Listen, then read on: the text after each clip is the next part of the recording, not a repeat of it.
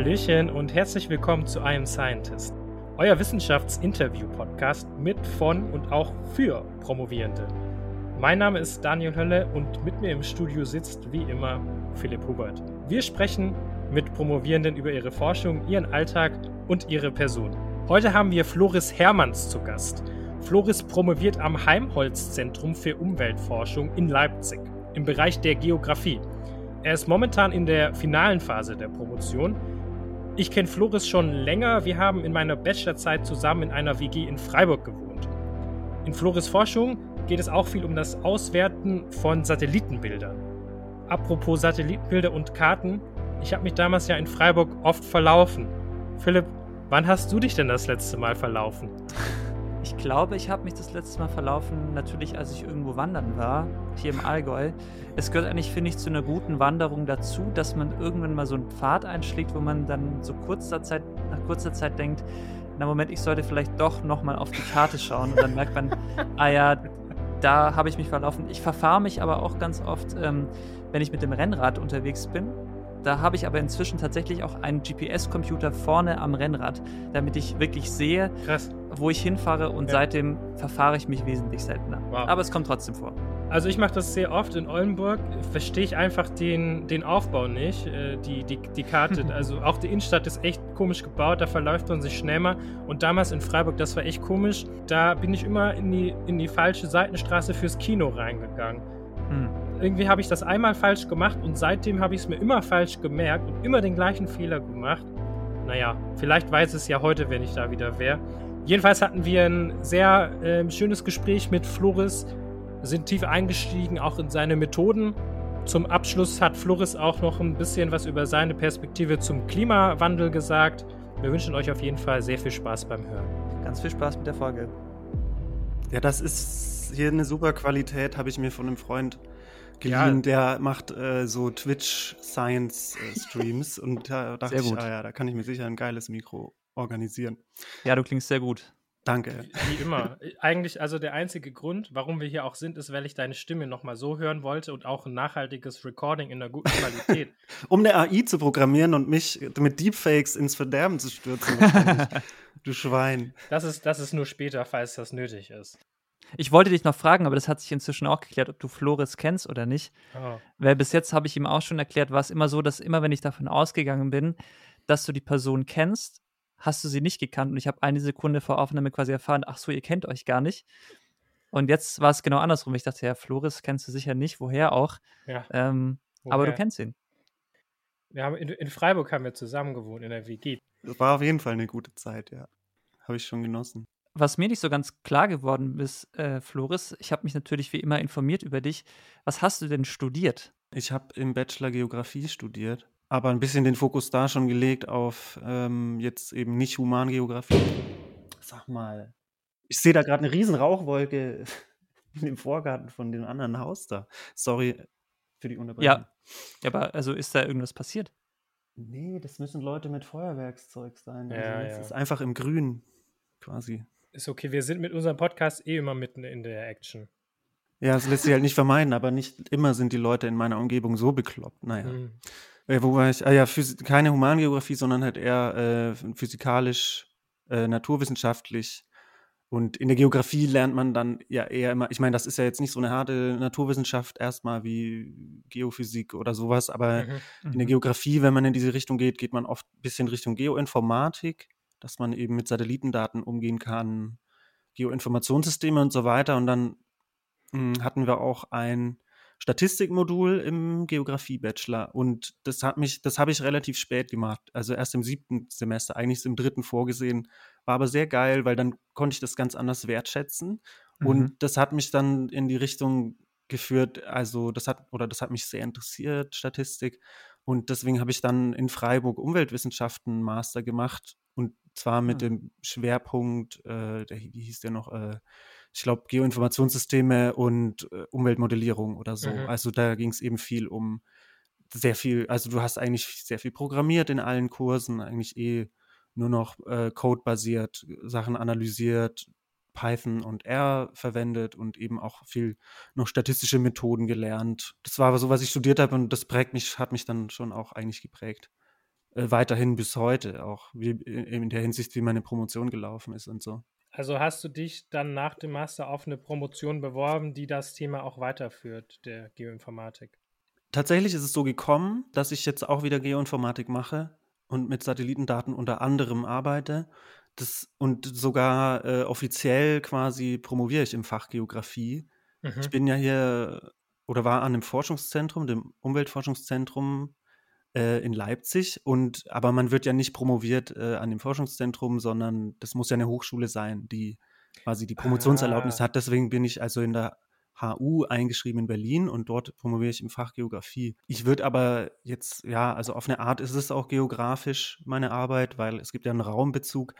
Aber andererseits, ja, wie gesagt, habe ich mich ja immer sehr auf diese statistischen Methoden fokussiert, in der Statistik vertieft sozusagen, in bestimmten Bereichen der Statistik. Das ist ja das, das Helmholtz-Zentrum. Bestimmt. Äh, was, was ist das denn eigentlich? Weil diesen Helmholtz-Begriff oder Helmholtz-Zentrum, den bin ich auch schon öfters über den Weg gelaufen. Ist das ein bisschen was wie Fraunhofer und Max Planck? Genau. Also, das okay. ist so eine Forschungsgemeinschaft, die, glaube ich, eben größtenteils vom Bund finanziert wird. Also, ich bin ja kein Experte, aber soweit ich weiß, mhm. ist es zum Beispiel ja so, dass bei Fraunhofer ist das ja oft sehr ähm, anwendungsorientiert und glaube ich mhm. auch noch mehr, dass die selber Mittel einwerben oder so Kooperationen und Ausgründungen machen. Ich glaube, Helmholtz ja. macht vielleicht im Vergleich damit noch eher Grundlagenforschung, auf, aber andererseits müssen da natürlich auch viele Drittmittel eingeworben werden. Mhm. Und ganz viele Institutionen in Deutschland gehören zu Helmholtz, also zum Beispiel auch das Deutsche Luft- und Raumfahrtzentrum, was ja, ja, unter anderem in Oberpfaffenhofen und Köln große Standorte hat, aber auch sonst wo, das gehört zum Beispiel auch zur Helmholtz-Gemeinschaft. Auch sowas wie das Geomar Woher kam dann das Geld für dich? Warst du am Institut dann schon angestellt? Die haben dich bezahlt und ja. du hast dich an der Uni in Berlin eingeschrieben. Ich hatte eine Haus, wie heißt das, Haushaltsstelle? Haushaltsstelle. Genau. Mhm. Also ich habe mich einfach, ich habe mich beworben auf ein Projekt, was äh, schon soweit einigermaßen ausformuliert war, wo eben ein Antrag geschrieben worden war innerhalb vom UFZ äh, für, für Mittel, für eine Art, für eine PhD-Kohorte Mhm. Also äh, ursprünglich waren wir vier in dem Projekt. Mhm. Und da habe ich mich beworben. Ja, also ich habe mich auf viele, ich wollte dann irgendwie promovieren, habe mich auf einige Stellen beworben. Ich hatte dann ein gutes Gefühl bei Leipzig und habe deswegen dann auch hier äh, viele Bewerbungen geschrieben, mhm. weil ich irgendwie doch gerne nach Leipzig wollte. Das heißt, ich habe mich jetzt nicht unbedingt auf meine, auch auf meine totale Leidenschaft äh, mhm. vom Thema her beworben. Andererseits hätte ich gar nicht sagen können, was, was, wofür brenne ich oder was wäre jetzt forschungsmäßig wirklich das Ding, wo ich unbedingt mhm. drin arbeiten will, sondern habe mich auf was äh, beworben, ein Projekt im, im Bereich Ökologie, Dürreforschung und so weiter, wo mhm. ich fand, das klang äh, spannend und da bin ich dann auch reingekommen. Da, da gab es doch diese süße Geschichte, die du mir damals, glaube ich, erzählt hattest, dass du es gab auf die gleiche Stelle noch irgendwie drei mhm. andere BewerberInnen und dann habt ihr am Ende aber alle das bekommen. Genau, ja, wir, also es gab viel, einige BewerberInnen, ja. also eine Stelle wurde gar nicht, die war quasi schon belegt und mhm. drei wurden ausgeschrieben. Und es gab dann, ich weiß nicht mehr, waren neun oder zwölf Leute eingeladen, auf diese drei Stellen verteilt sozusagen. Und wir waren eben alle gleichzeitig da und haben auch dort eben Vorträge gehalten und so. Ähm, und uns gegenseitig zugehört. Und da waren eben äh, quasi zwei andere ähm, männliche Bewerber in dem Fall, mit denen irgendwie ziemlich schnell eine Connection da war. Mhm. Ähm, und tatsächlich war es so, dass dann eben zum Beispiel der eine von beiden, mit dem bin ich bis heute gut befreundet, Felix, der, ähm, wir hatten uns eben auf die gleiche Stelle beworben und ähm, dann haben, ich hatte mich aber eben noch auf eine andere Stelle, in, ich habe mich auf zwei Stellen innerhalb des Projekts beworben und habe dann mhm. ähm, tatsächlich die andere bekommen und obwohl ich ursprünglich quasi äh, eingeladen worden war für die mhm. erste Stelle, wo mhm. wir Konkurrenten waren, und die hat dann Felix bekommen und die, die letzte Stelle wurde eben auch an den Dritten aus diesem Bunde äh, quasi angeboten, aber der hat das dann nicht angenommen. Also mhm. wurde es jetzt kein, äh, oder ja, die, die, die schöne Geschichte hat jetzt nicht quasi das super Happy, Happy End gehabt, aber nee, es war, war echt cool, dass das so funktioniert hat. Und ja, ich glaube, uns hat es jetzt im Endeffekt vielleicht gar nicht so viel gebracht, weil wir nicht so viel kollaboriert haben, wie wir es gern gemacht hätten. Aber ich glaube, prinzipiell kann das sehr cool sein, wenn man eben mit jemandem zusammenarbeitet, der nicht nur Kollegin ist, sondern auch Freundin. Mhm. Also ich denke, irgendwie ein Beispiel, wo ich mir das gedacht habe, war, als ich Thinking Fast and Slow gelesen habe, hier von mhm. dem Kahnemann, Kahnemann, dem Psychologe ähm, wo der berichtet hat davon, wie er mit seinem Kumpel Amos immer irgendwelche Ideen ausgearbeitet hat und crazy Brainstorming und dann haben die immer irgendwelche Paper zusammengeschrieben oder so. Also mhm. Also ich glaube, auch so eine Freundschaft kann schon sehr produktiv sein in der Wissenschaft. Mhm. mhm. Ja. Aber das ist mir durchaus aufgefallen. Also, das hast du gerade auch schon kurz angerissen, dass bei einem Paper von dir, das glaube ich auch aus dieser Helmholtz-Arbeit ähm, kommt, sind wirklich sehr viele verschiedene Personen aus sehr vielen verschiedenen Bereichen und Einzelzentren dabei. Ist das so der, der normale Weg, dass man sagt, man versucht dann auch quasi innerhalb des Helmholtz-Verbundes ähm, ähm, die Kooperation zu nutzen oder war das in dem Fall auch eine spezielle Sache, die, die einfach da passiert ist? Jetzt, ja, kommt drauf, ich weiß nicht, welches Paper genau du meinst. Äh, vielleicht war das dieses Datenpaper. Also das war, glaube ich, eher mhm. so eine Datenveröffentlichung und da sind natürlich automatisch auch viele Leute beteiligt, weil bei so einer Messkampagne eben viele Leute mhm. involviert mhm. sind. Ja. Ähm, jetzt das Paper zum Beispiel, das, wo ich Erstautor war, also ich habe noch nicht mal so viel veröffentlicht, weil ich jetzt irgendwann am Ende auch gedacht habe, ich mache eher eine Monographie formal. Mhm.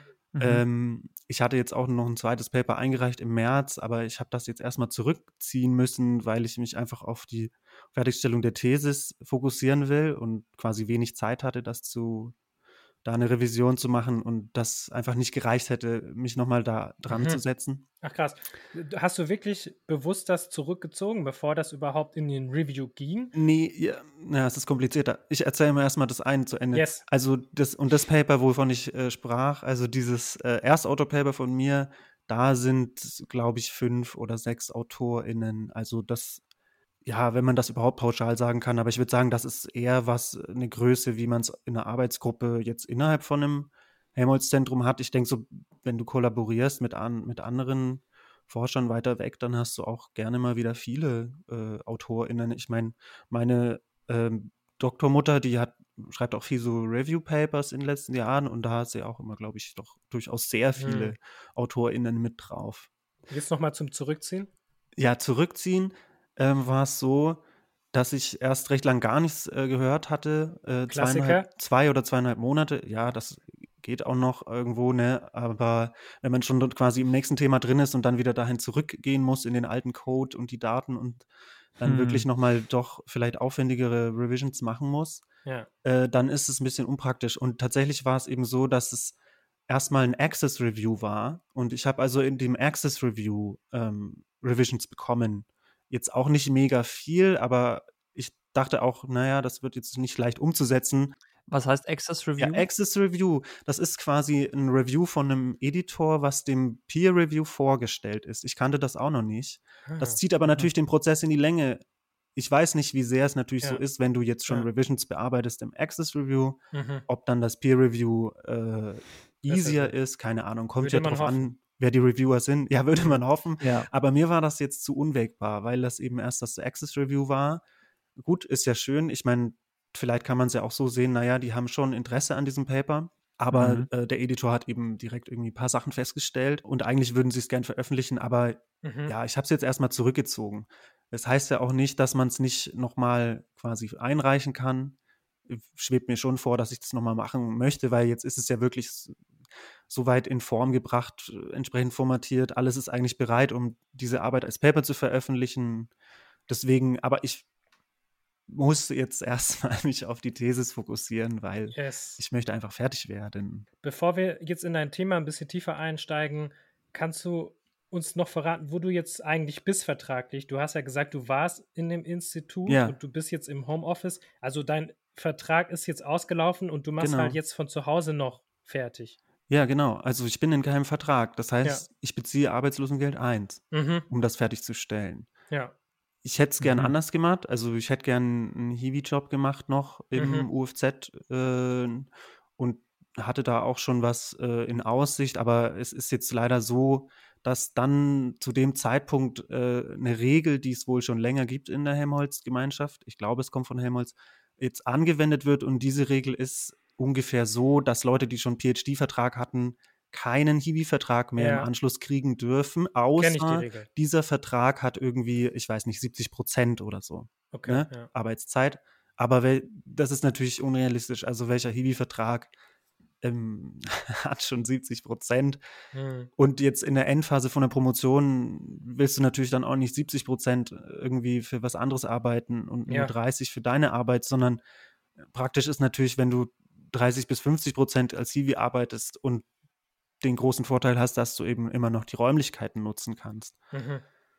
Hm. Und das geht eben aus versicherungstechnischen Gründen dann auch nicht. Also das ist schon hm. sehr unpraktisch. Und wenn ich ja. zum Beispiel in meinem Chor ist witzigerweise eine, die war früher beim UFZ, lass mich mhm. nicht lügen, vor 20 Jahren oder so und hat dort promoviert und die hat mir erzählt, das war früher überhaupt gar kein Ding. Ja, du konntest mhm. einfach nach Ende deiner ähm, deiner Stelle als PhD einfach da weiter hingehen, das Büro nutzen, kein Problem mit irgendwelchen Zugangsbedingungen und so weiter.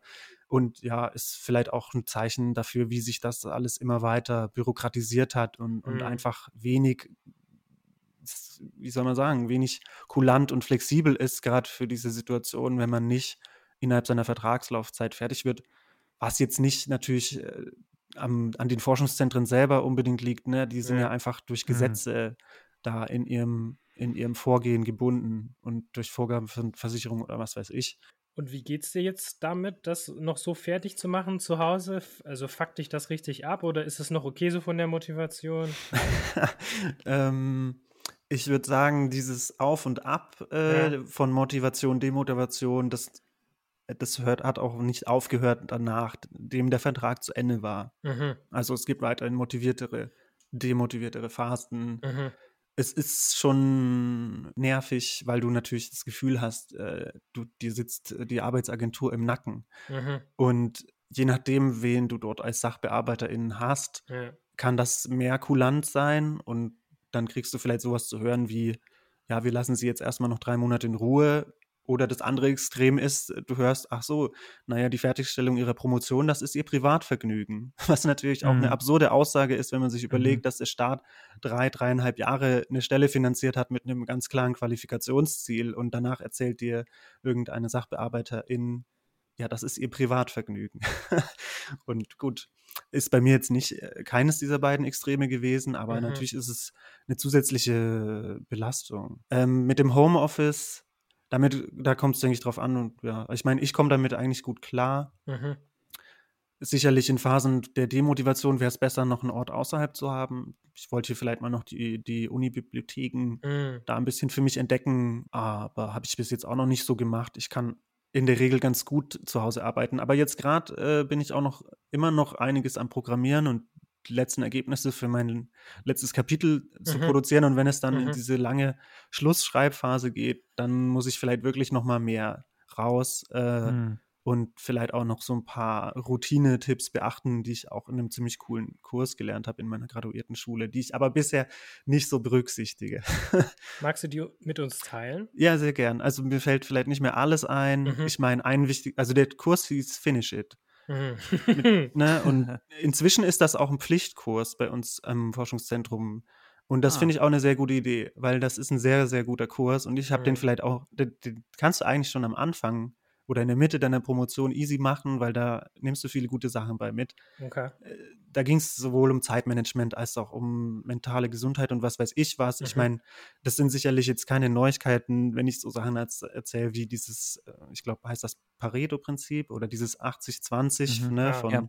Äh, um den Perfektionismus zu überwinden. Mhm.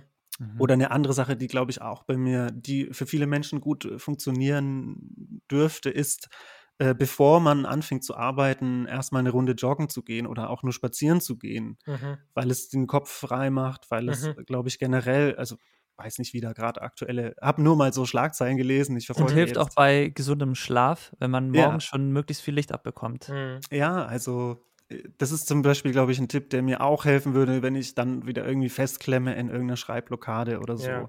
Also das sind so ein paar Sachen, ja, ich denke, Strukturen sind generell äh, hilfreich, sich einfach eine gewisse Rituale oder Strukturen im Alltag zu schaffen, gerade wenn man eben nicht mehr ins Büro geht äh, oder viel im Homeoffice einfach per se ist, dann ist es auch sehr wichtig.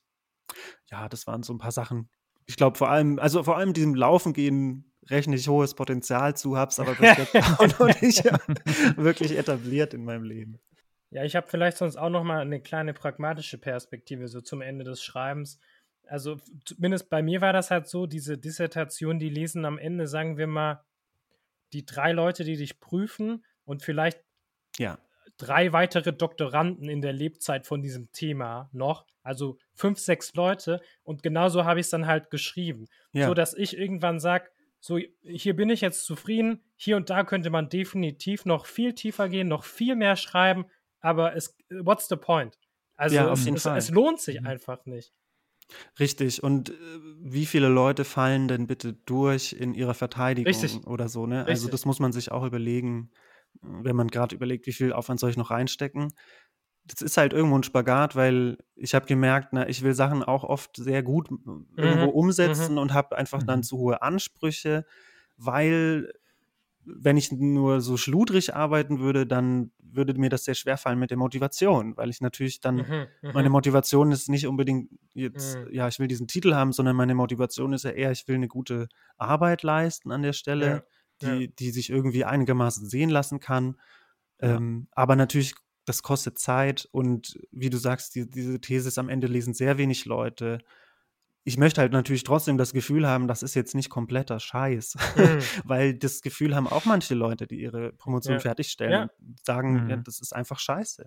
Und das wäre auch irgendwo ein bisschen unbefriedigend. Andererseits, ja, muss man halt fertig werden. Und da muss man auf jeden Fall einige Kompromisse machen. Ich denke, dieses Perfektionismus überwinden, das war immer ein großes Thema in, für mich in der Promotion. Und ist es, denke ich, für viele, viele Leute. Das stimmt. Ja also ich fand das sehr befriedigend. Ich habe nämlich dann wirklich ganz bewusst an so, ich hatte Paragraphen, da wusste ich, hier fehlt eigentlich Theorie. Das ist jetzt sehr kurz abgehakt, aber ich habe dann gesagt, ich lasse das jetzt so. Mhm. Und dann kam natürlich danach in den Gutachten und auch nach meiner Verteidigung kam die Kritik, es war nicht genug Theorie drin. Und ich fand das aber nicht schlimm, weil das war so eine bewusste Entscheidung. Und dann denke ich mir, was wäre, wenn ich mir versucht hätte, mehr Mühe zu geben und trotzdem diese Kritik dann noch kam, dann würde ich ja denken, ja, aber ich habe doch eigentlich, das wäre vielleicht noch mal viel schlimmer, ja, als wenn man ja, diese bewusste Entscheidung fand ich dann ganz angenehm. Dachte mhm. ich so, mhm. ja, ja, richtig, stimmt. Es ist, ist nicht genug Theorie drin. Ich weiß. I know. Ja, ja, ja. Das stimmt. Das ist eigentlich so eine ziemlich gute Bestätigung der eigenen Arbeitsweise. Und aber auch eine Bestätigung der PrüferInnen, wenn die das dann entsprechend ja, so monieren. Stimmt, äh, stimmt. Ich hätte ja doch ein bisschen Bedenken oder habe Bedenken, weil ich mir denke, das ist sehr schwer für solche Prüfer mhm. ähm, in, in, der Verteidigung. Gut, wenn du ein Gutachten schreibst, ist nochmal was anderes, aber in der Verteidigung, in so, das sind ja doch in Promotionen oft sehr nischige Themen mit sehr speziellen Methoden, je nachdem. Mhm. Ähm, und da das dann so verstehen zu können in so einer kurzen Zeit und bewerten zu können, das stelle ich ja. mir sehr schwer vor. Ich habe auch schon von Prüfern gehört, jetzt eher, sag ich mal, aus einer jüngeren Generation, die dann auch ehrlich sind und sagen so, ja, ich äh, habe den Vortrag verstanden, aber generell habe ich einfach keinen Plan mhm. von dieser Thematik und ich mhm. möchte jetzt äh, hier eigentlich keine Note abgeben oder ja. so, solche Fälle habe ah, ich ja. schon gehört. Okay. Äh, mhm. Ist vielleicht dann eine Form von Unwissen sich eingestehen, was man in der Boomer-Generation eher seltener findet, wenn man ja. jetzt mal pauschal da urteilen möchte. Finde ich eigentlich eine interessante Entwicklung. Jetzt haben wir schon ganz viel über den, den Abschluss deiner Thesis gesprochen, aber Daniel hat es ja vorhin auch schon angekündigt, noch gar nicht inhaltlich. Mhm. Was war denn so der Inhalt? Mit was beschäftigt sich denn das Werk, das du jetzt gerade äh, am Fertigstellen bist? Ja, mh, mm, also de, dem kann man sich von verschiedenen Seiten nähern. ich sag vielleicht erstmal von unten, von ja, ich sag Norden, vielleicht Süden, mal was Ost, dazu, wie es ursprünglich gedacht war und äh, was ursprünglich so thematisch angedacht war in diesem Forschungsantrag, ähm, wo ja. ich dann die Stelle bekommen habe in dem Projekt. Und zwar ging es darum, generell gesagt zu erforschen, wie sich Dürre oder auch andere Extremwetterereignisse äh, eigentlich auswirken auf ähm, diesen Kohlenstoff-Wasserkreislauf und so weiter. Also ähm, diese äh, in, im Englischen sagt man äh, Biogeochemical Cycles, mhm. Ähm, mhm. über die die Ökosysteme mit der Atmosphäre verbunden sind. Und wie wird quasi eben, werden diese Kreisläufe beeinflusst von solchen Extremereignissen in Deutschland? Ähm, mhm. Weil eben zum Beispiel jetzt Dürre war hier früher nicht so ein großes Thema und da deswegen ähm, fehlen da einfach, würde ich sagen, Erkenntnisse zu. Äh, so habe ich das ähm, verstanden. Mhm. Kannst du noch mal ganz kurz diesen, diesen Kreislauf genau. schreiben? Ich, ich gehe noch mal dahin. Genau. Richtig. Genau. Also das ist nämlich dann auf eine Art erstmal sehr, sehr umfangreich, weil, also wir hätten im Prinzip Daten von drei Standorten gehabt. Mhm. Ein Grasland, ein Wald und ein Ackerland. Das, da stehen äh, Messtürme, die messen sehr, sehr viel. Ganz viele meteorologische Variablen, ganz viele Strahlungsvariablen und mhm. eben auch den Gasaustausch ähm, über dem Ökosystem. Also wie mhm. viel CO2 zum mhm. Beispiel geht raus, wie viel CO2 geht rein. Mhm. Oder auch andere Klimagase wie Methan ähm, und eben auch Wasserdampf zum Beispiel äh, könnte man Aha. auch so messen. Und das sind, diese Kreisläufe sind eben dadurch, dass ja äh, die Pflanzen leben und Photosynthese betreiben und auch atmen, ist es ja so, dass eben Pflanzen oder Ökosysteme, wenn es ihnen gut geht, äh, zum Beispiel CO2 aus der Atmosphäre binden. Aber mhm. es kann natürlich eben sein, dass sie geschädigt werden, zum Beispiel eben durch so eine Dürre, dass es einen Punkt gibt, wo irgendwann ein, ein Ökosystem von einer Kohlenstoffsenke zu einer Kohlenstoffquelle wird. Und ähm, mhm. damit eng verbunden ist natürlich der Wasserkreislauf, weil Pflanzen und also Ökosysteme ich spreche eher von Ökosystemen, weil ich halt nicht einzelne Pflanzen untersucht mhm. habe, sondern ja eben Daten hatte für ein ganzes Ökosystem. Mhm. Äh, sozusagen, mhm. wo man auch einen Footprint immer berechnen kann, auf den sich dann diese Informationen, wie viel Gas geht rein, wie viel geht raus, bezieht. Mhm. Der Wasserkreislauf ist damit eng verbunden, weil natürlich die Pflanzen Wasser einerseits brauchen für, für ihre äh, Physiologie und andererseits Wasser extrem wichtig ist für Verdunstung, damit Verdunstungskälte entsteht, damit mhm. die Pflanzen überhaupt in der Temperaturbereich bleiben können bei großer Hitze, wo sie äh, im Betrieb überleben. sein können, wo sie überleben können, genau. Das heißt, die Pflanzen schwitzen ja. auch so ein bisschen quasi wie wir Menschen, also sie nutzen das Wasser, um sich selber zu kühlen, um funktionsfähig zu bleiben. Richtig, aber es ist natürlich eine komplizierte Balance, weil ja. Wasser äh, eben manchmal dann ja. knappes Gut ist und die, die Bäume einerseits, oder jetzt sage ich wieder, die Bäume, die, die Pflanzen einerseits mhm. ähm, dieses Wasser natürlich für die Reaktionen äh, benötigen, um zum Beispiel Photosynthese äh, zu betreiben, aber und, und für diesen Zweck quasi möchten die Pflanzen, wenn es heiß ist, gerne ihre, ihre Spaltöffnungen, ihre Poren schließen, um das Wasser zu halten. Mhm. Und andererseits äh, müssen sie quasi Verdunstung stattfinden lassen, damit äh, eine gewisse Abkühlung stattfindet. Ja, Pflanzen sind da ziemlich ausgeklügelt. Ich denke, ganz verschiedene Arten haben da auch sehr verschiedene Strategien, mhm. ähm, damit Wahnsinn. umzugehen. Aber prinzipiell ist es natürlich ein, ein Balanceakt für die Pflanzen und für die Ökosysteme, gerade wenn sie unter Stress geraten, also wie Hitzestress oder Dürrestress. Und diese beiden Kreisläufe sind deswegen eben stark eigentlich miteinander gekoppelt, der Wasserkreislauf und der Kohlenstoffkreislauf. Ich denke, ähm, diese Kreisläufe, die kann man noch in einem größeren Rahmen betrachten. Die finden natürlich auch zum Beispiel zwischen Atmosphäre und Ozeanen statt. Also mhm. Ozeane mhm. sind ja ein mhm. ganz ähm, wichtiger, wichtiger Speicher für CO2 aus der Atmosphäre, der aber jetzt auch, wo, was man jetzt wohl eben langsam beobachtet, immer weniger diese Leistung erbringen kann, weil er schon immer mehr gesättigt ist mit mhm. Excess CO2 aus der Atmosphäre. Und also diese Kreisläufe verbinden eigentlich alle Elemente äh, quasi von Atmosphäre, Ozeanen, ähm, Biosphäre, dies, das, das alles. Mhm. Deswegen ist es äh, sehr, sehr ja. umfangreich, wenn man sagt, ja. wir wollen uns damit beschäftigen, wie sich diese Kreisläufe verändern, wenn bestimmte Extremereignisse auftreten. Und das auch noch für drei verschiedene Ökosysteme. Und mhm. weil das sehr umfangreich ist und ich dann bald gemerkt habe, das ist zu umfangreich und mhm. ist ja vielleicht auch äh, ein normales Prozedere, dass man erstmal ein gewisses Themenbereich aufmacht in dem Proposal, aber man will ja auch den Promovierenden, den zukünftigen Promovierenden nicht den Spielraum mhm. nehmen, mhm. Ne, auch frei zu entscheiden, womit sie sich genau beschäftigen wollen, was sie machen wollen. Deswegen äh, habe ich dann eben quasi beschlossen, gut, den Wasserkreislauf, den schmeißt du jetzt schon mal raus. der, der, ist jetzt für erstmal für mich nicht mehr so relevant, weil ich nicht unbedingt die Daten hatte, um den, den Wasserkreislauf gut untersuchen zu können und tendenziell eher Daten hatte, um den den Kohlenstoffkreislauf zu untersuchen. Also ein anderes Wort dafür ist die Produktivität der Ökosysteme. Ne? Wie viel äh, produzieren die im Sinne von Biomasse und da, dafür brauchen sie natürlich einen gewissen Betrag an Kohlenstoff, den sie der Atmosphäre entnehmen. Mhm. Und das, das war dann so eine der ersten Entscheidungen, die ich getroffen habe. Okay, ich will eher mich mit dem Kohlenstoffkreislauf beschäftigen, äh, ja, als mit dem Wasserkreislauf oder anderen Kreisläufen. Mhm. Und dann war es aber auch so, dass ich dann gemerkt habe, naja, mit den Daten, die wir haben, da gibt es dann durchaus gewisse Schwierigkeiten. Das waren ja drei Standorte und äh, die, die Datenreihen waren jetzt auch noch nicht so lang. Also mhm. je nach Standort. Ab, ab wann ist es lang für dich? Naja, ich glaube, zehn Jahre wären schon gut, okay. wenn du jetzt davon ausgehst, dass dann ein Dürreeffekt ein bis ja. zwei Jahre zum Beispiel ähm, andauert und du das, wie gesagt, also das war so die, die Überlegung, dass ich gemerkt habe, okay, das ist schwierig und es ging, hätte zum Beispiel ein anderer Aspekt in der Promotion sollten so Skaleneffekte sein, weil ich ja, diese Stelle war schon dafür ausgelegt, mit Fernerkundungsdaten zu arbeiten, ne? also zum Beispiel Satellit, mhm. aber auch lokale Daten.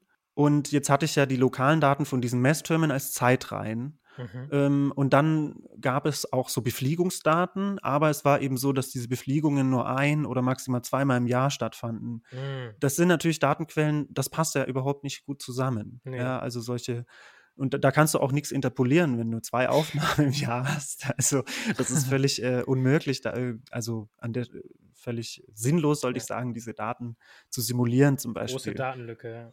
Richtig. Und dann habe ich eben gedacht, naja, was besser zusammenpasst, sind dann vielleicht schon Satellitendaten und lokale Daten, weil Satelliten, je nachdem, welchen, über welchen Satellit wir reden, äh, doch zum Teil den gleichen Fleck auf der Erde sehr oft wieder besuchen. Also mhm. jetzt diese zum Beispiel von Copernicus, so ein EU-Programm, die haben diese Sentinel-Satelliten und mhm. Sentinel-2, das sind eben so ja, optische Satelliten, die eben in verschiedenen Wellenlängenbereichen die Reflexion messen oder die Radianz ursprünglich. Und diese Satelliten, die beobachten so, da gibt es quasi zwei von. Es ist ja oft bei Satelliten so, dass die im Tandem äh, äh, verkehren mhm.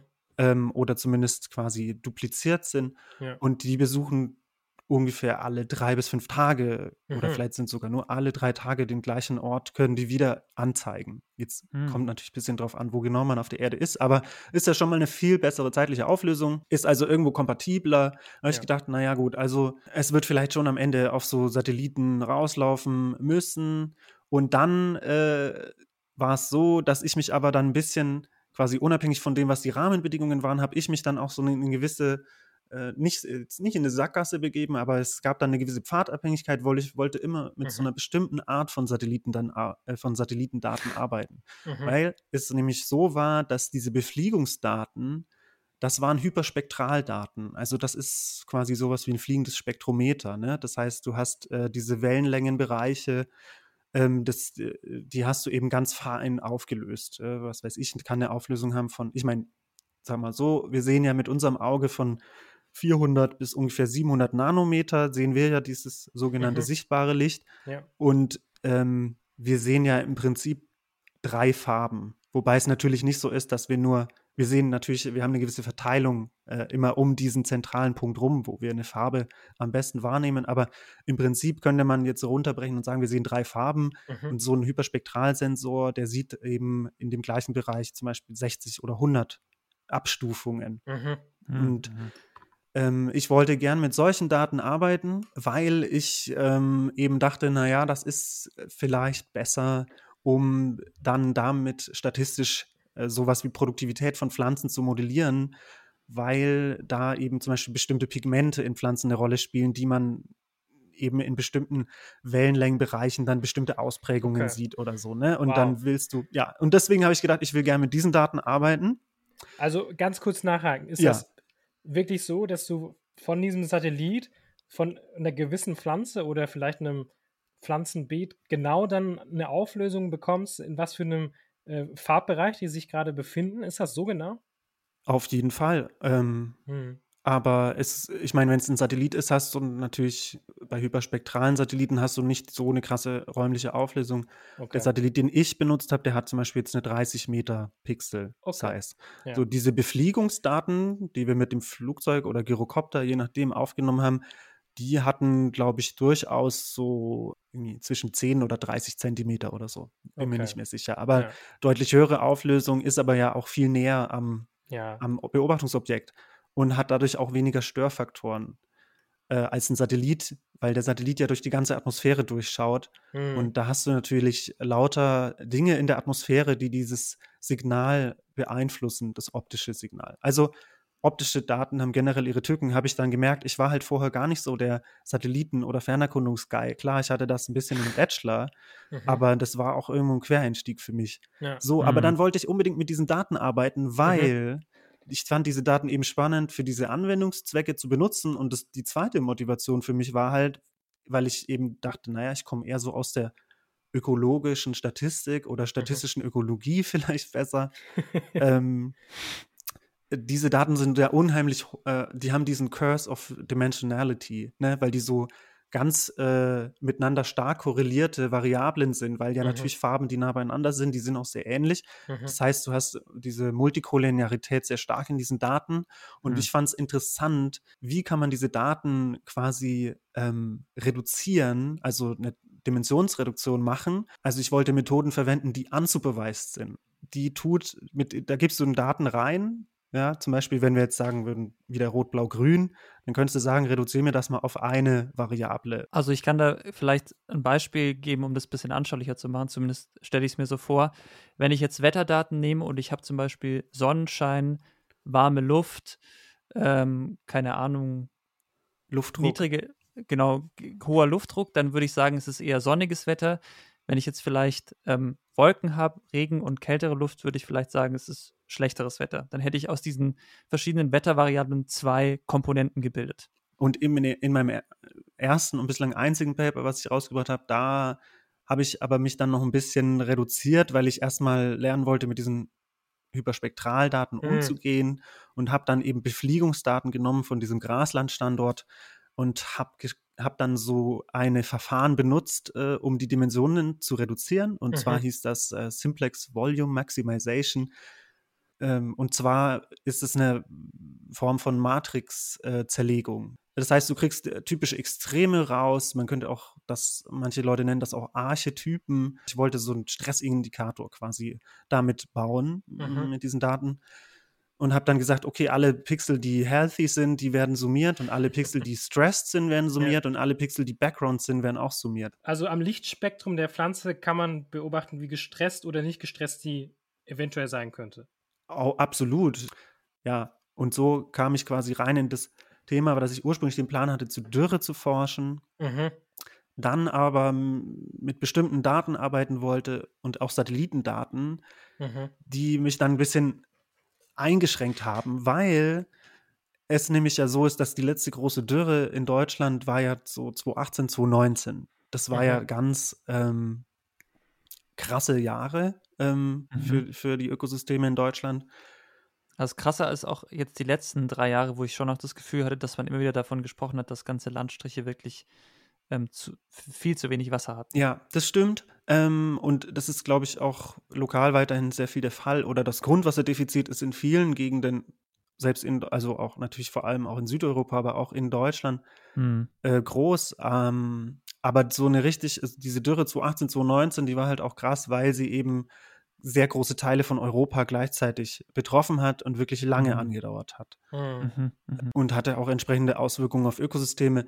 So, und jetzt ist es aber so, dass ich ja mit Hyperspektraldaten arbeiten wollte. Und leider, leider gab es quasi in diesem Zeitraum noch eine Lücke.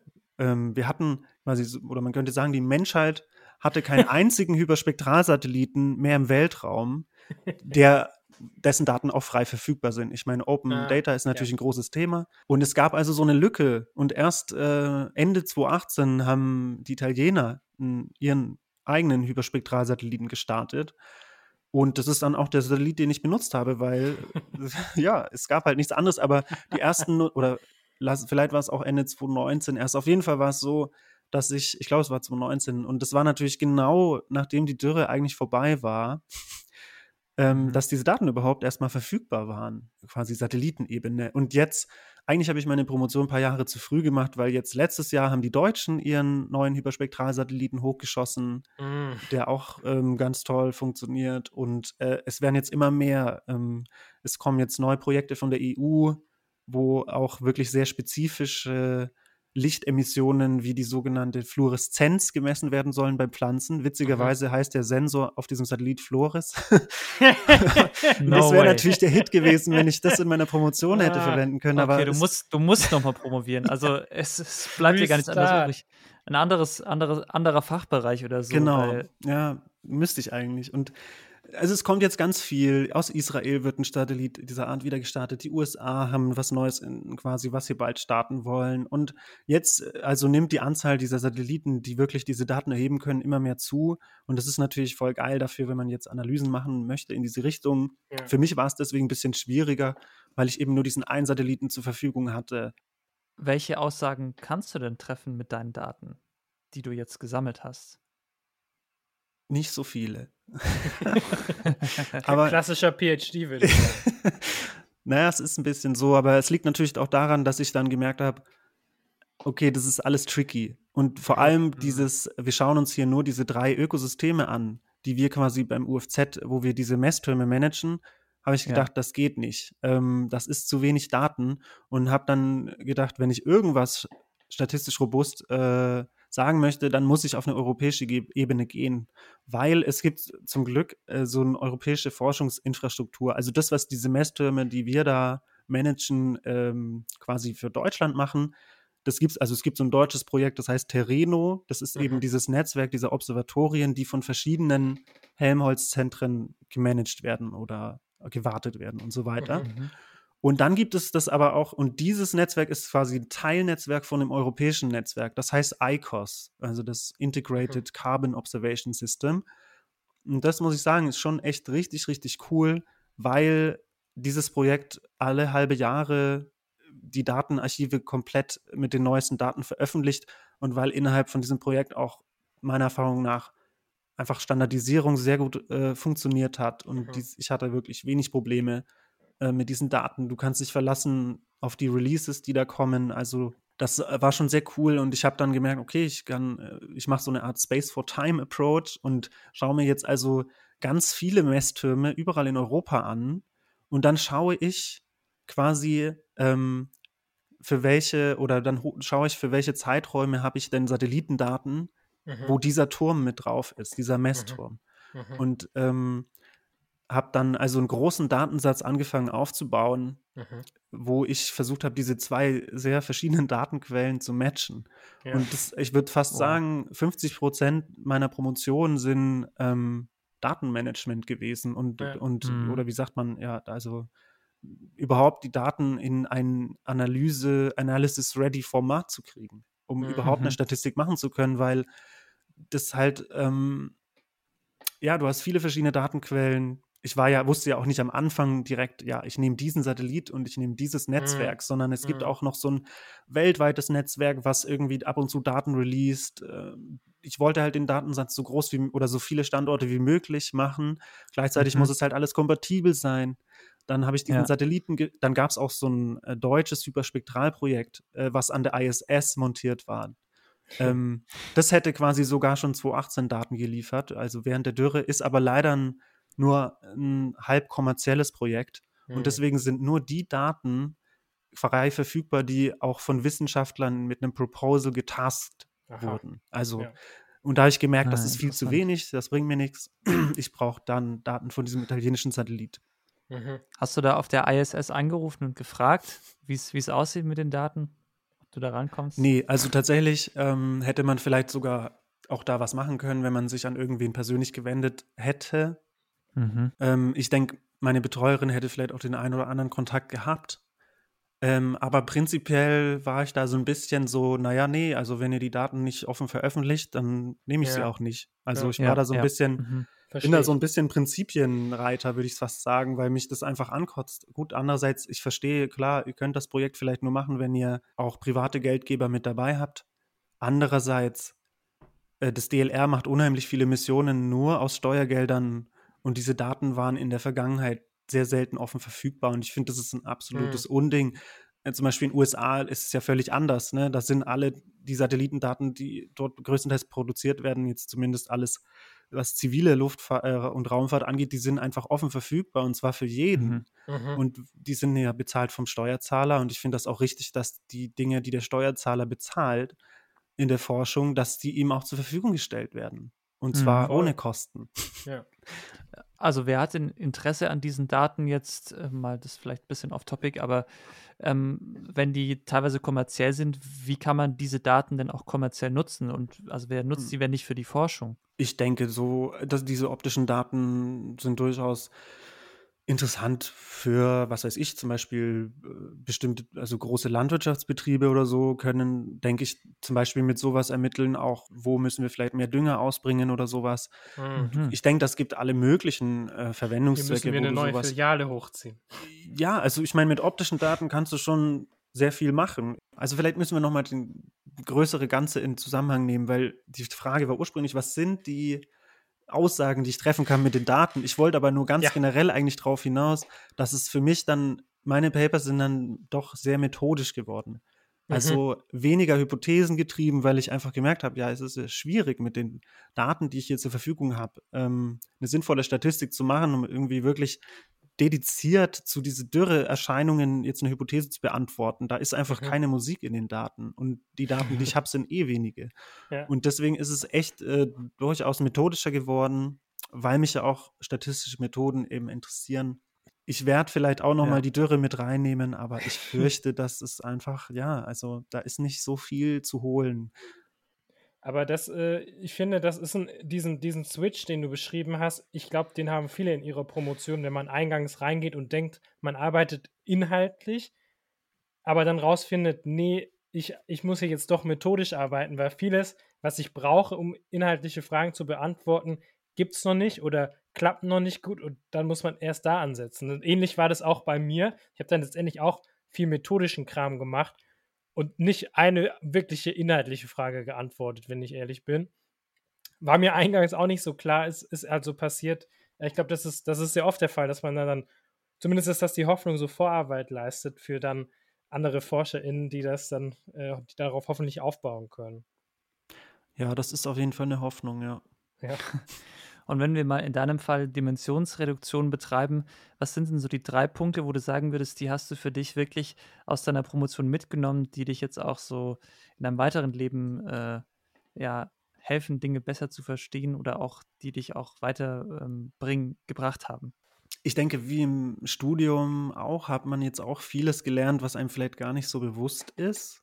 Mhm. Ne, also was quasi über den reinen Stoff weit hinausgeht. Ich glaube, ich bin viel routinierter geworden in, in Präsentationen halten mhm. mhm. und ist eigentlich jetzt was, wo ich äh, überhaupt nicht mehr sagen würde, oh, da habe ich irgendwie Schiss vor oder das ist mir irgendwie unangenehm, sondern gefällt mir im Grunde und auch Kritik oder und auch Umgang mit Kritik. Also äh, es gibt nichts Besseres als eine konstruktive Kritik, äh, mhm. die man nach so einer mhm. Präsentation kriegt. Wenn sie wirklich on point ist, das ist unheimlich wertvoll. Mhm. Ja. Ähm, also vielleicht gibt es auch Sachen, wo ich merke, das möchte ich nicht machen. Äh, also was ich jetzt mitnehme aus meiner Promotion ist schon auch, dass ich nicht in der Wissenschaft bleiben möchte. ja, ja. Ist, ist, eine wichtige Erkenntnis. Ähm, ja, definitiv. Ähm, das hat natürlich verschiedene Gründe. Ja, erläuter mal bitte. Ja, ich denke, mein, manche Sachen habt ihr bestimmt auch schon in eurem ja. Podcast diskutiert mit Wissenschaftsstandort in Deutschland und so weiter. Ähm, das spielt natürlich eine Rolle, aber ich habe auch gemerkt, ja, also einerseits habe ich sehr genossen, diese Freiheit, die man hat. Mhm. Mhm. Aber das Ding ist, wenn deine Promotion vorbei ist und du wirst Postdoc und vielleicht später irgendwann noch was anderes, krasseres, du hast ja immer weniger von dieser Freiheit zu forschen. Du hast immer mhm. mehr Administration. Ja. Du hast immer mehr Anträge schreiben für Drittmittel. Ja, ja. Und also das ist eine Zukunft, mit der ich überhaupt nichts anfangen kann. Null. Jetzt ist es natürlich nicht gut. Und dann ist es aber auch nicht so, dass ich jetzt der Wissenschaftler, glaube ich, mit Leib und Seele bin. Für mich ist es was, was ich jetzt gerne gemacht habe. Ich fand es auch interessant. Inzwischen möchte ich aber einfach fertig werden, mhm. um sich ja. auch neuen Sachen zuwenden zu können. Es gibt eben Aspekte, die mir daran total getaugt haben, wie das Programmieren, das Coden. Da bin ich sicherlich ja. auch deutlich besser geworden. Also im Studium konnte ich eigentlich äh, nur, haben wir ein bisschen R gelernt und mhm. im Master halt vertieft und ganz, ganz wenig Python. Mhm. Aber meine Promotion habe ich jetzt, bis auf Statistik, habe ich alles in Python gemacht und bin da, glaube ich, deutlich äh, vorangekommen. Also mhm. ich weiß jetzt nicht, ob ich da mitnehmen würde aus meiner Promotion, dass ich das immer machen möchte, mein Leben lang programmieren. Muss vielleicht auch nicht unbedingt sein. Man, aber ich glaube, es ist auf jeden Fall für mich eine Arbeit, wo ich sehr gut auch mal in den Flow kommen kann und einfach wirklich dann daran hänge und vorankomme. Und zum mhm. Beispiel beim Schreiben habe ich das viel weniger. Mhm. Ist ja bei ja. vielen Leuten so, dass ihnen das Schreiben schwerfällt. Mhm. mhm. Ich glaube, dass ich, dass, dass das, was ich schreibe, ja, also ohne mich jetzt selbst äh, zu loben wollen oder arrogant zu wirken, aber ich glaube, dass ich gar nicht schlecht äh, schreibe, meine englischen Texte. Ich mhm. würde auch nie, oder ich hätte gar keinen Bock, irgendwie so jetzt ChatGPT zu benutzen, ja. um Texte zu schreiben. Oder manche Leute haben sich ja einfach ihre Paper auf Deutsch geschrieben und bei DeepL übersetzen lassen, was ja auch schon mit äh, KI Krass. funktioniert. Und äh, ich hätte, also das würde mir überhaupt nicht taugen, weil ich will ja, ja das selber schreiben und ja. will auch meinen eigenen Stil Fall. das ja irgendwo schreiben. Und hier und da ein Joke versteckt. Ja, gibt sowas, ne? Und man hat ja, ich denke, wenn du ja, ich denke, jeder Wissenschaftlerin hat so ihren Ton. Ja. Und das macht es ja auch charakteristisch. Wenn alle nur noch quasi das aus der Retorte haben, ist eigentlich schade. Ja. ja, aber Schreiben ist für mich trotzdem was, was ich einfach, äh, was mir schwerfällt, glaube ich. Liegt auch vielleicht an meinem Perfektionismus und dem Unvermögen, einfach zu sagen, ich schreibe, ich rotze jetzt hier erstmal mhm. fünf Absätze hin und später mhm. gehe ich nochmal über die drüber. Also ich glaube, ich bin da schon besser drin geworden und ich glaube, wenn man das länger praktiziert, das ist auch eine Erfahrungssache, dann wirst du, glaube ich, immer besser darin, schnell Paper schreiben zu können. Aber ja, für mich ist es eher was, was ich jetzt nicht so Bock habe, in der Zukunft zu machen. Auf was hast du denn Bock? Weißt du schon, wie es für dich weitergehen wird? Hm, ich habe ja was gemacht, was man auch ganz grob unter dem Label Data Science. Äh, ja, wollte ich auch schon sagen. Sehr stark sogar. auch in ganz viele Bereiche gehen. Ich hätte jetzt auf jeden Fall nicht Bock auf Dinge, die meiner Meinung nach unethisch oder bescheuert sind, wie irgendwelche Kundendaten analysieren oder sowas. Hm sondern. Oder Data Scientist für die katholische Kirche. Ja, gibt's sowas? Bestimmt. Ich weiß nicht. Satellitenbilder auswerten für die besten Kirchenstandorte. Oh ja. Aber es werden wahrscheinlich eher keine Kirchen mehr neu gebaut, sondern Hostien-Counts. Ja, da, da, ist die Auflösung vielleicht noch zu klein, aber ja, es, ich muss auch nicht unbedingt mit Satelliten in Zukunft arbeiten. Es hat ja auch äh, einfach seine Herausforderungen. Aber ja, das ist ein weites Feld, Data Science. Es gibt da viele interessante Sachen ich habe jetzt tatsächlich vor kurzem zum Beispiel auch eine Stellenanzeige gesehen für eine Wissenschaftlerstelle, WissenschaftlerInnenstelle, wo ähm, ich will ja eigentlich nicht Wissenschaftler bleiben, ja. aber das klang dann doch ganz interessant äh, hier in, in Leipzig in der Nähe in so einem Projekt, die erforschen irgendwie regionale Wertschöpfung auch in, in Landwirtschaftsbetrieben und so weiter quantitativ und da haben die eben unter anderem eine wissenschaftliche Mitarbeiterinnenstelle ausgeschrieben, auch Projektleitung und so, aber da habe ich keinen Bock drauf. Mhm. Ähm, so, dann merke ich, naja, wenn es mir thematisch liegt, dann äh, ist es doch wieder interessant.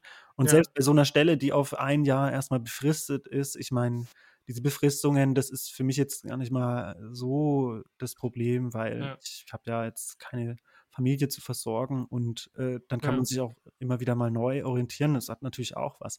Also, und weil mich interessiert das, weil ich bin ja hier auch wieder in der solidarischen Landwirtschaft. Du weißt ja noch, Daniel, vielleicht war, ja. wie ich in der, in der Gartenkorb in Freiburg immer mit dem Gemüse ankam. Und ja, ja. hier habe ich mir auch recht schnell eine Solavi gesucht. In Leipzig gibt es auch viele. Ich bin in einer recht kleinen, familiären Solavi und deswegen bin ich halt auch ja, das ist mir halt einfach irgendwie ein Projekt, was mir oftmals wichtiger sogar ist als meine Arbeit. Her. Denk, Kannst du kurz erklären, was das ist? Eine solidarische Landwirtschaft ist im Prinzip ganz runtergebrochen, könnte man sagen, das ist ein Gartenverein. Ne? Aber, oder man sagt, es ist eine genossenschaftliche Form von landwirtschaftlichem äh, Wirtschaften oder Gärtnerei, es muss aber, wir zum Beispiel sind gar keine Genossenschaft, wir sind Verein tatsächlich. Da sind die Modelle sind natürlich verschieden, aber im Grunde geht es darum, für die Mitglieder Gemüse anzubauen. Also, und, oder kann auch Obst mit dabei sein und mhm. eben, ich meine, sehr, sehr oft oder ich denke fast immer ist das dann eben natürlich auch Bio und äh, sowieso saisonal und regional auch. Ähm, mhm. Wir haben jetzt natürlich keine Bio-Zertifizierung, das ist ja mega teuer, aber mhm. wir benutzen halt eben keine Spritzmittel und sowas. Wir benutzen auch keine mineralischen Dünger und bla bla. Und wir benutzen auch tatsächlich fast gar kein Plastik, wobei wir eben da jetzt auch nicht ideologisch sind, sondern pragmatisch entscheiden. Mhm. Und wir haben zum Beispiel auch so ein großes Plastikvlies, was wir eben benutzen, um die, die Erde zu wärmen im Frühjahr und so. Und äh, ja, solche Sachen. Also im Prinzip, und den Betrieb auf der Fläche gibt es jetzt auch erst seit so drei Jahren. Und das heißt, wir haben immer noch viel Investitionen zu machen und so weiter. Also meine Solavi heißt Kleine Beete. Falls ihr Bock habt, in Leipzig wohnt, dann sei hier mal ein bisschen Werbung dafür gemacht, weil. Machen wir in die Shownotes auch. Ja, sehr gut, sehr gut. Wir haben auch eine schöne Webseite. Und wir suchen cool. immer noch dringend Mitglieder weil es gibt halt viele Solavis hier. Das heißt, äh, auch wenn wir uns mit den anderen Solavis gut verstehen, es sind auch unsere Nachbarn zum Teil, ist es natürlich auch so, dass wir irgendwo Mitglieder konkurrieren, aber mhm. Kooperation ist trotzdem wichtiger noch mit mhm, den anderen. Ja. Okay, ja, aber heißt, deswegen würde mich jetzt so ein Forschungsprojekt, was sich mit sowas beschäftigt, mit regionaler Wertschöpfung und so, mhm. das würde mich total mhm. interessieren, ja. weil ich das eben eigentlich für total wichtig halte und total zukunftsorientierte ähm, Form des Wirtschaftens, auch nicht nur für gärtnerischen Gartenbau oder so, sondern auch natürlich für andere Sachen. Also und es ist cool, wenn Betriebe einerseits äh, genossenschaftlich sind, mit keine ZwischenhändlerInnen und so, und andererseits auch eine gewisse demokratische Struktur haben. Mhm. Finde ich immer spannende Konzepte. Und ich glaube, vielleicht ist es auch einer der Gründe, warum ich inzwischen denke, naja, warum soll ich Wissenschaftler bleiben? Gerade in diesem Bereich Klimaforschung. Erstens, die Ergebnisse interessieren in der Politik eh niemanden. Und mhm. ähm, warum sollte man dann daran weiterforschen, immer quasi nur jedes Detail noch besser zu verstehen, auf welche Art wir massiv aufs Maul bekommen werden als Menschheit.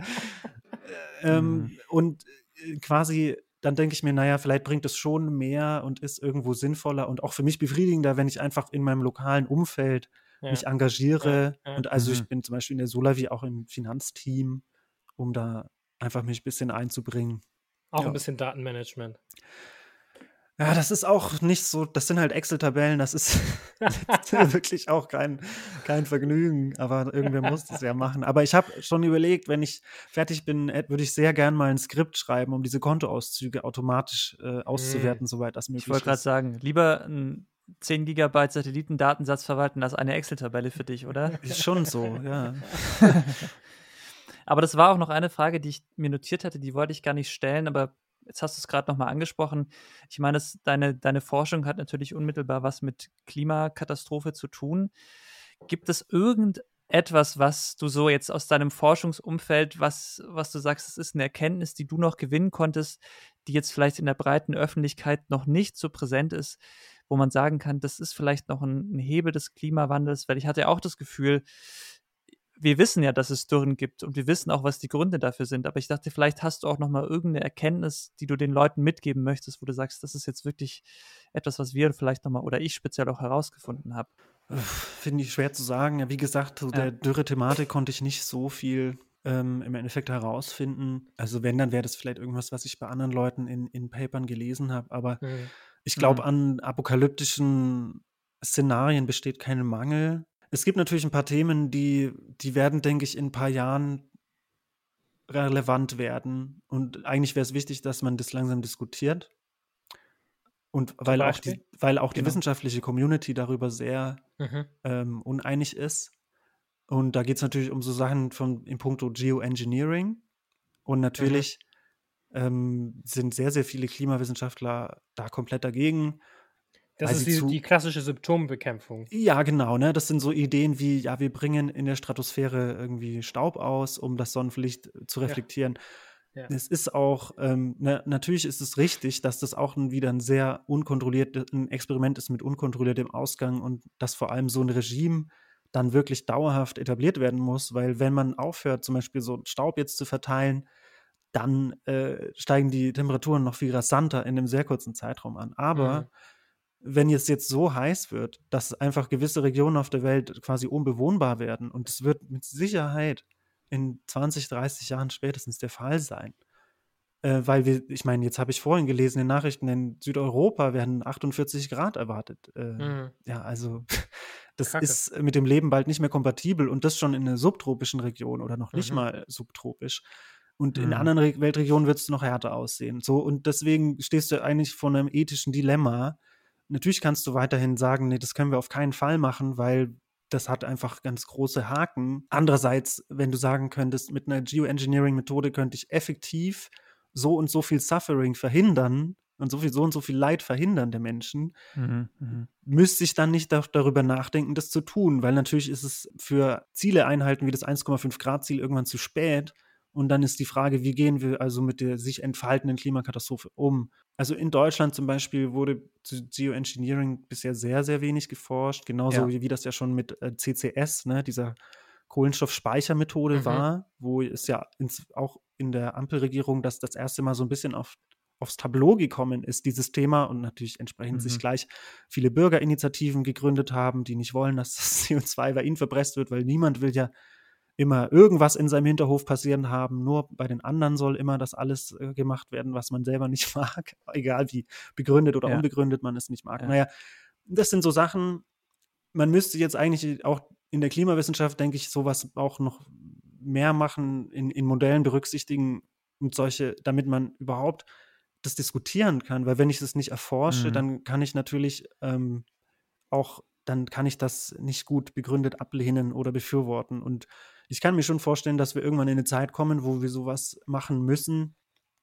Mhm. Ich glaube, dass es da auch noch gute Ideen geben wird, die wir uns jetzt vielleicht noch gar nicht vorstellen können. Ich habe mal neu, neulich von so einer witzigen Idee gelesen, weil anstatt in der kompletten Stratosphäre Staub auszubringen, ist ja unheimlich aufwendig. Du brauchst dafür eine Flugzeugflotte, die extrem hoch fliegen kann und äh, musst das regelmäßig ausbringen und dabei ja auch die kompletten atmosphärischen Strömungen und so berücksichtigen, damit das gleichmäßig einigermaßen wäre. Und jetzt hat neulich irgendein Forscherteam das mal modelliert. Wie wäre das denn, wenn wir einfach am dem einen Lagrange-Punkt, ähm, ne, da wo sich die Gravitationen aufheben zwischen mhm. Sonne, Erde und so weiter, wenn wir an diesem einen Punkt eine Staubwolke ausbringen, zwischen Sonne und Erde, und dann musst du ja nur diesen kleinen Fleck im Weltraum, wo, ja. wo das Licht der Sonne überhaupt zu uns durchkommt, mit Staub versehen. Und dann ja. hatten die sogar noch die Idee, ja, und den Staub, den bringen wir einfach dahin, indem wir dauerhaft eine Railgun auf dem Mond installieren, die mit Solarkraft läuft und die schießt einfach permanent diesen Staub an diesen Punkt und deswegen bleibt einfach diese Staubwolke dort bestehen. Sehr gut. Du, ich finde, das klingt gar nicht mal so blöd.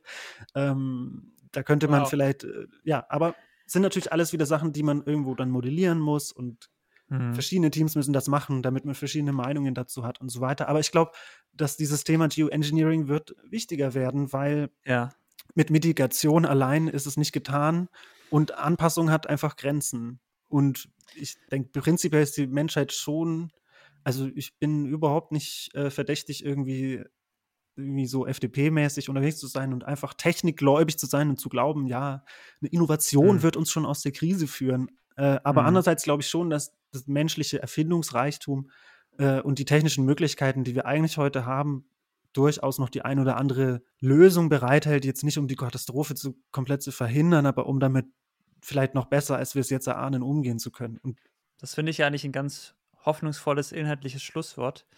Und ich ähm, finde es mhm. auch gut, wenn wir einfach eine Kanone auf dem Mond installieren, die da ja. rumfeuert, damit ich noch weiter schön mit meinem Privatjet durch die Gegend fliegen kann. Oh. Genauso wird es sein. Genauso wird es sein. Ja. ja. Genau. Ja, das ist halt der Haken, ne? Dann hast du wieder ja. Ausreden zur Verfügung. Aber ja, ist inhaltlich auf jeden Fall ein schönes Schlusswort, finde ich auch. Du wolltest ja erst mit uns im Podcast reden, wenn du nicht mehr am Institut bist. ja. Was war der Grund, wenn du das erzählen möchtest? Weil das, vielleicht hast du mich da auch zu einem Zeitpunkt gefragt, wo ich gerade auch eher unzufrieden war mit der Promotion und dann hast du auch, ich bin jetzt auch nicht ganz zufrieden, aber ein bisschen mehr mal wieder und wenn man unzufrieden ist mit der eigenen Arbeit, dann hat man auch nicht so Lust drüber mm, zu reden. Ja, ja, absolut. absolut. redet man eher über negative Sachen und auch so negativ, da ergeben sich andere Fragen und so, ne? Ja, das stimmt. Mhm.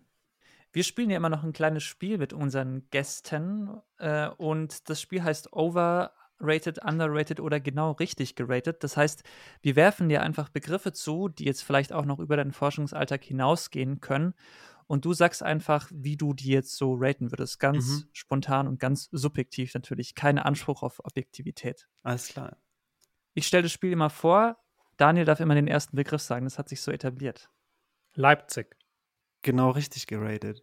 Okay, würdest du nicht sagen, dass viele das nicht auf dem Schirm haben und das dann eher underrated ist?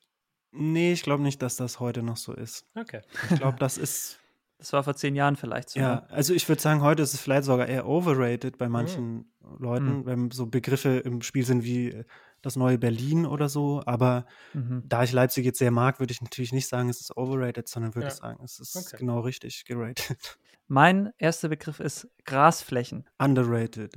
Ich glaube, also weil, ich meine, ich glaube, für, für so Sachen wie Freibad oder auf Mhm. der Wiese im Park liegen ist es nicht underrated, aber äh, ich glaube, äh, quasi wissenschaftlich gibt es da noch ganz viel herauszufinden, wie geil auch zum Beispiel bestimmte Graslandstandorte sind, was zum Beispiel so CO2-Bindung und sowas Mhm. an. So Mhm. Ja. würde ich sagen, vielleicht ein bisschen underrated. Und hat man vielleicht eher immer die Wälder und sowas im Blick. Aber Ja. Grasland ist auch ein sehr wichtiges und spannendes Ökosystem. Hm. Mein nächster Begriff für dich, äh, da du ja aus der Geografie kommst, sind äh, Karten und auch Karten-Apps für die Wegfindung quasi. Ja, genau richtig geratet, oder? Es sind ja heute omnipräsent Karten, Ja. alle haben Google Maps und so. Ich mein, ja, es kommt darauf an, was man für ein Mensch ist, ja. Also wenn du lieber mit Leuten redest und sie nach dem Weg fragst, dann sind Karten vielleicht overrated, aber wenn du gerne an deinem Handy einfach selber den Weg findest und mit niemandem redest, dann äh, sind sie, glaube ich, nicht overrated. Warst du denn früher so jemand, also ich habe das früher total gerne gemacht, in so Atlanten einfach rumgestöbert, so Seiten Mhm. durchgeschaut und mir so die, wirklich die Karten angeschaut. Ähm, war das auch der Grund für dich, zum, zum Studienfach Geografie zu kommen? Ja, also ich habe, das habe ich auch gern gemacht. Und ich Mhm. hatte aber auch äh, in der Schule einen richtig coolen Geolehrer, ähm, Ah. der sehr, sehr sympathisch war und er war auch ein bisschen oldschool, aber er war richtig, richtig cool und äh, hat uns viel beigebracht und irgendwie fand ich das eins der spannendsten Fächer. Aber Mhm. ja, diese Kartenbezug war schon auch da. Ist Mhm. dann mit der Zeit weniger geworden oder ich habe auch gemerkt, der Geografie ist natürlich viel mehr, ein ganz Ja, weites klar. Feld. Aber ja, an sich habe ich das auch gern gemacht. Mhm. Ja. Mein zweiter Begriff ist Urlaub in Italien. Ich finde, das ist underrated. Heutzutage underrated, weil Urlaub in Italien ist so geil. Ich habe das erst letzten Sommer gemacht. Ja. Und ich glaube, viele Leute haben das ja in ihrer Kindheit uns äh, viel Mhm. gemacht, aber i- bei mir war Mhm. das gar nicht so. Also gerade wir Süddeutschen, oder? Ja, genau. Aber ich habe das nie viel gemacht, obwohl Ah. ich ja auch äh, Süddeutscher bin. Ja. Ich auch nicht. Und ich war letztes Jahr in meinem ersten richtig langen und cool. Ich war schon mal in Italien, aber das war, da waren wir mit 18 oder so in Rimini und ne, das war Oh. natürlich was anderes. Aber letztes Jahr, da war ich mit Freundinnen in, in ähm, Venedig erst, dann in Rom und dann noch auf Elba und also auch Mhm. Zugra Zugreise. Und Mhm. das war so ein toller Urlaub. Das, Italien ist einfach ein geniales Land, finde ich. Ähm, Mhm. eigentlich auch ein Land, wo man gerne wohnen möchte, also Mhm. finde ich so. Und die haben ja auch solche äh, Programme, wo du irgendwie einen symbolischen Euro zahlst für eine Immobilie und äh, Grund auf dem, in so einem Dorf, aber unter Ja. der Bedingung, du musst auch dort wohnen dann. Mhm. Ja. Kann man sich natürlich mal überlegen, wenn man Krass. irgendwie Italophil ist oder da sich ein Leben auf dem Land vorstellen kann. Freuen die sich bestimmt. Und äh, auch, also die, diese Zugverbindungen, die haben ja ein Hochgeschwindigkeitsnetz, anders als Deutschland. Und Ja. ich hatte in Dort, sobald ich die Grenze verlassen hatte von Deutschland, hatte ich keine Probleme mehr. Und jeder Zug war eigentlich immer pünktlich, war immer pünktlich in Italien. Immer. Freccia Rossa. Ja, der Frecce Rossa war jede Verbindung einfach on point. Es Ja. gab nie irgendein Problem. Und sobald ich wieder über die Grenze wollte, in, auf der Rückfahrt quasi bin ich über Basel und die Schweiz, weil ich noch nach Freiburg wollte. Und sobald wir wirklich, sobald ich an der Grenze in Basel war, ging es nicht mehr weiter. Und ich dachte mir, das war so klar. Äh, nee, also Italien absolut underrated. Ich glaube, das muss man wieder auch nochmal pushen. Ja, also Zugfahren in Italien, absolute Empfehlung. Ich bin auch letztes Jahr nach Neapel gefahren mit dem Zug. Es geht wirklich super. Das Lustige ist, meine beiden anderen Begriffe, die ich mir noch aufgeschrieben hatte, ich weiß nicht warum, waren Deutsche Bahn und Landleben. Aber die hast du beide Die gerade ich- schon in dieser Aussage ähm, äh, abgefrühstückt. Ich habe noch einen Begriff, der ist mir gerade eingefallen. Exkursion, weil ich weiß, dass man, wenn man Geografie studiert, häufig mm. Exkursionen macht. Also ich habe das in meinem Studium gar nicht gehabt, aber das ist, glaube ich, relativ verbreitet, ne? dass man das im ja. Geografiestudium macht. Also ich sag's mal so, äh, Exkursionen mit den coolen Kids, underrated. Exkursionen mit den Langweilern nach Costa Rica, absolut overrated. Oh, das ist jetzt eine sehr spezifische Aussage, aber ja. die Leute, die mit mir Geografie studiert haben, die werden wissen, was ich meine. Ich kann es ja kurz erklären. Ich war halt auf einer Exkursion in Westdeutschland, ne? Und das ist natürlich erstmal so, hä, Westdeutschland. Das Was heißt ist, Westdeutschland? Also ist ja. Ähm, so, äh, das, ja, die Gegend um, also nicht nur Köln, aber halt, es ging viel um diese rheinischen Schiefergebirge, ne, Eifel, Hunsrück, die Gegend. Ähm, mhm. Und also dieser, dieser, ja, das Rheinland, ich glaube, nee, eigentlich das Rheinland, in Potsdam bin ich gekommen. Und da gibt es ganz viele spannende Sachen zu sehen. Und das war aber halt mhm. cool, mhm. weil sozusagen auch eine gewisse Gruppe von Leuten ist halt dorthin gefahren und es war auch mit den coolen Dozenten, mit den jungen, coolen Dozenten, sage ich mal, mit denen man auch gern mal Runde Tischtennis gezockt hat oder ein Bierchen getrunken. Und mhm. Costa Rica war halt die andere Exkursion bei uns im Jahrgang. Und das war halt mit so einer Standgasprofessur, der tatsächlich sich sogar die Exkursion inhaltlich vom Reisebüro hat äh, vorschreiben, äh, quasi produzieren lassen, wie ich gehört habe. Und ich kann mir das auch sehr gut vorstellen. Und das, ja, ich dachte mir auch in diesem ganzen Zuge Nachhaltigkeit, ähm, ja. ist es bescheuert. Du, du musst nicht äh, Bachelorstudenten der Geografie sonst wohin fliegen, ja.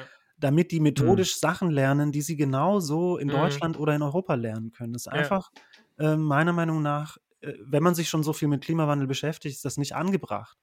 Ähm, also, wenn du jetzt schon Forscherin bist und du hast eine Arbeit irgendwo zu verrichten, für eine Expedition irgendwo hinzufliegen, ist das ja was anderes, finde ich. Aber wie gesagt, wenn du die gleichen Methoden in Westdeutschland oder in Costa Rica lernen kannst, dann weiß ich nicht mhm. genau, mhm. warum man jetzt nach Costa Rica fahren muss. Und ich hatte eine geile Zeit, hat mich ein bisschen erinnert so an Klassenfahrt tatsächlich. Es war sehr ja. witzig. Ja. ja, dann danke dir, Floris, für deine Zeit und deine ausführlichen Informationen.